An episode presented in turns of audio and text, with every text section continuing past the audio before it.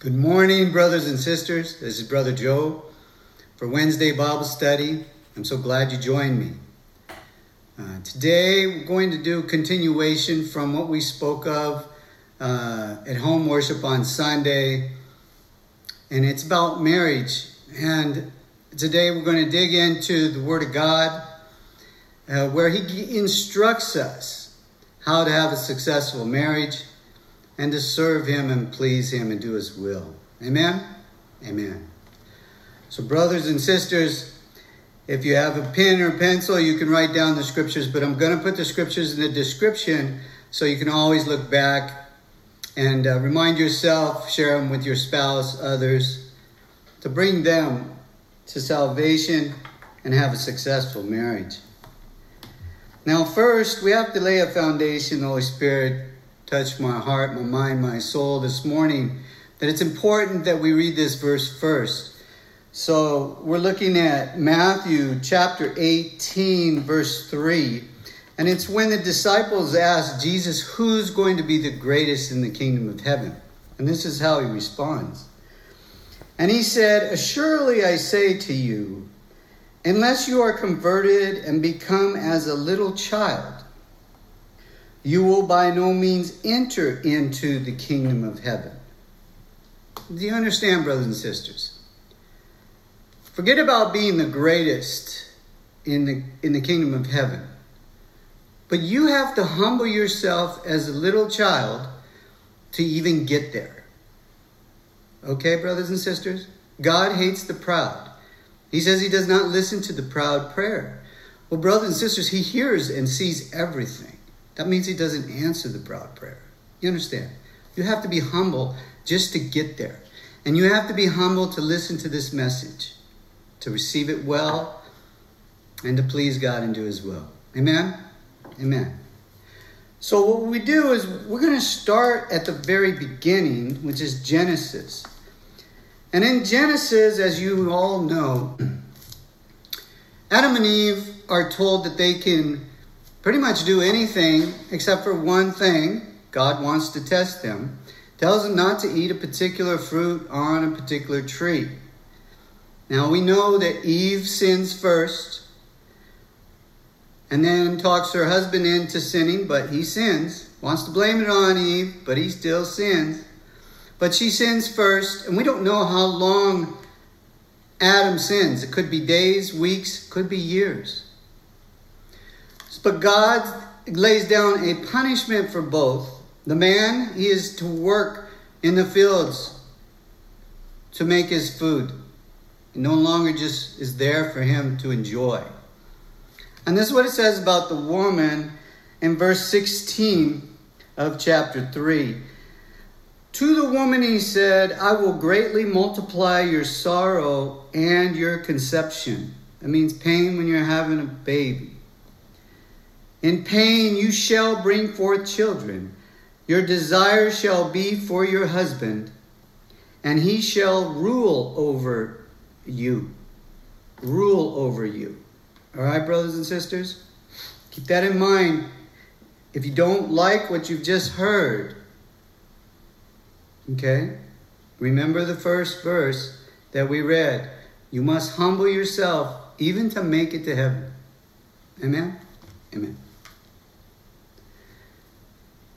Now we're going to turn to Ephesians chapter 5, and we'll read uh, verses 22 through 27. Wife, submit to your own husband as to the Lord. For the husband is the head of the wife, as also Christ is the head of the church, and he is the Savior of the body. Therefore, just as the church is subject to Christ, so let the wife be to their own husband in everything. Now, I want to emphasize that, brothers and sisters, in everything. Okay? God has put the man over the woman in the marriage. And he has the last say so, he has the final decision in all the decisions that are made in the marriage. And So she has to submit to her husband as if the church has to submit to Christ. The word is the truth, brothers and sisters. This is the gospel we're reading right now. And you can't argue with it if you're a born again Christian. If you believe Jesus died for your sins and mine, you have repented of your sins and been filled with the Holy Spirit, you're not going to argue with God's word. If you are, you're a fool. Amen? First step to wisdom is what? Fear God. Let's keep reading. And I want to emphasize this message is not to convict condemn anyone, okay? I'm not judging anyone. I'm just sharing with you what the Word of God says for us to obey, to adhere, for instruction for a successful marriage and to be a successful Christian, one that will go to heaven and he says, Well done, well done, faithful and loving servant. Okay? That's what we all want to hear, brothers and sisters. All right, so then it says, Husbands, love your wives just as Christ also loved the church and gave himself for her. You see, brothers and sisters, there's another scripture that says, Love covers a multitude of sins. That's Jesus. That's Yeshua who died for you and me, for our sins, not his. He was perfect in every way. He came as God's Son, eternal Son, was here in existence with God the Father, and came down from his kingdom to come in a human form to die a painful crucifixion for you and me. That's love that covers a multitude of sins. Brothers and sisters, if you're married today, do you have enough love to cover your wife's sins? Think about it. He died for us, and we need to be willing to die for our wives. Take a bullet for your wife. Protect your wife. Lift your wife up into a pedestal. Take care of her. Bless her. Love her as Christ loved the church. Amen? Amen.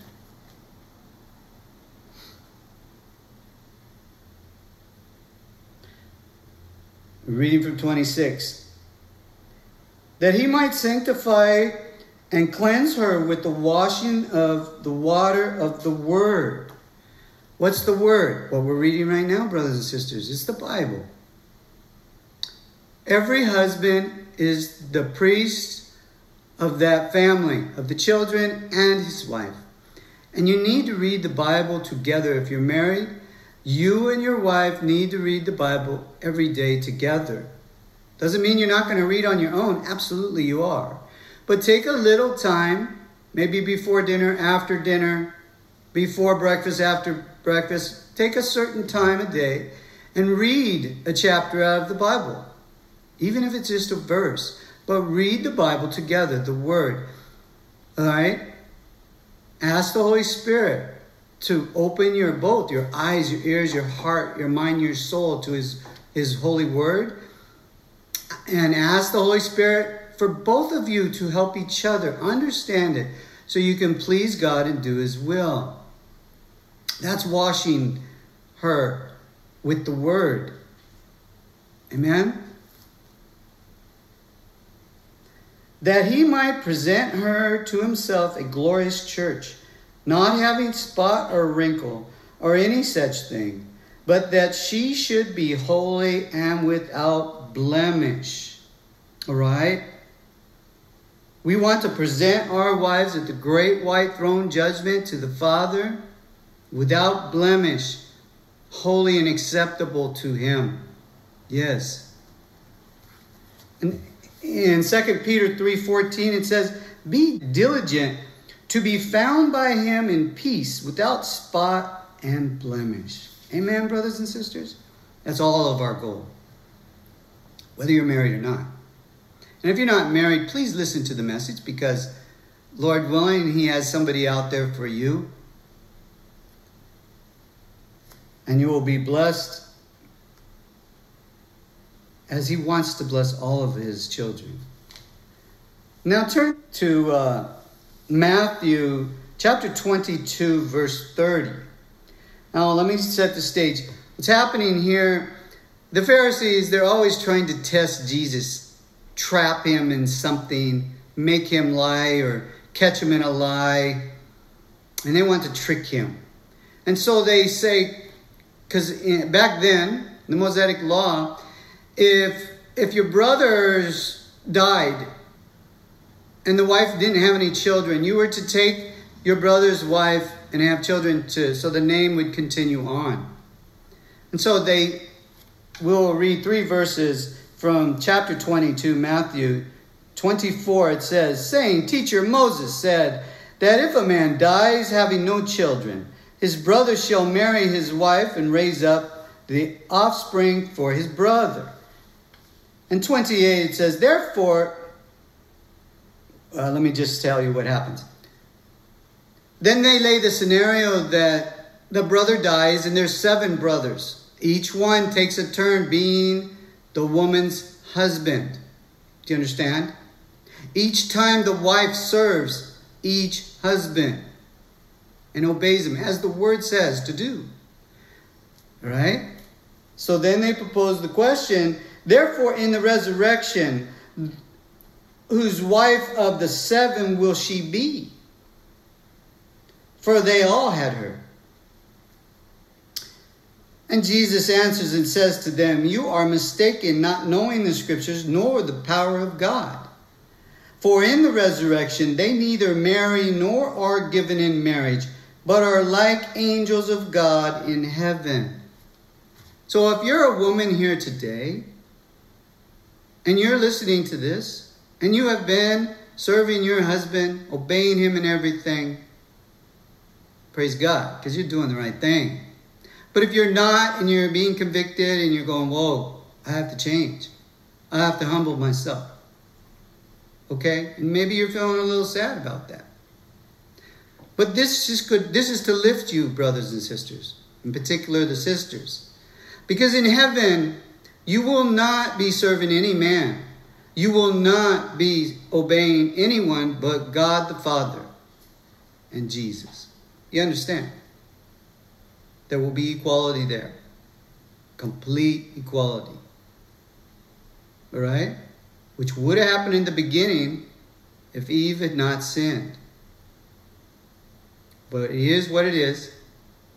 And so you have something great to look forward to. We all do to be with Jesus, Yeshua, forever and ever. Man, amen. All right, just a couple more.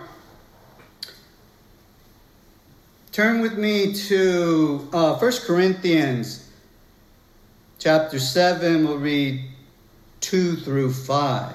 Instruction for the marriage.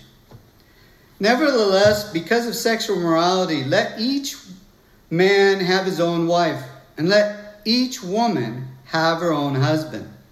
Let the husband render to his wife the affection due her, and likewise also the wife to her husband. The wife does not have authority over her own body, but the husband does. And likewise, the husband does not have authority over the own, his own body, but the wife does. Do not deprive one another except for consent for a time. We're talking about sex. That you may give yourself to fasting and prayer and come together again so that Satan does not tempt you because of your lack of self control. Brothers and sisters, God gave us sex an enjoyable thing for us, for your wife and your husband, not for adultery. He hates adultery. And if you are denying one or the other for that need, that desire that we all have when we get married, the devil is going to tempt that person, one of those persons, or both. He wants to steal, kill, and destroy what is God's. Do not let him. Obey, obey the word of God. Submit yourself to your, your loved one. Do you understand? You want the marriage to survive. The number one reason for divorce is adultery, infidelity, being unfaithful. God hates divorce. That was the message Sunday. So this is very important. Remember, the message today is to help your marriage to be successful and to please God and do His will. Amen.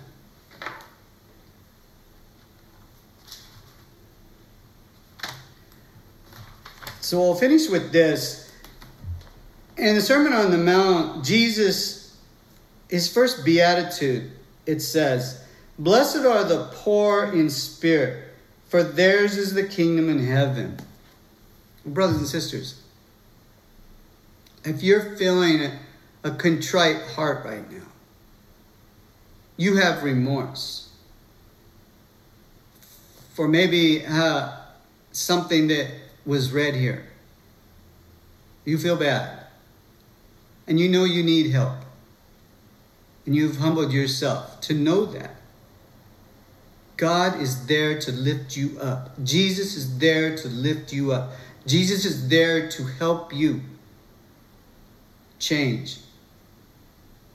If you humble yourself to Him and have remorse and want to change, and He will help you change and help you be a pleasing wife to your husband and a pleasing husband to your wife. Most importantly, to please God and do His will. Amen. Amen. So, brothers and sisters, I love you, and this message was with love and kindness. And I pray that all of you do the best you can to please God and do His will.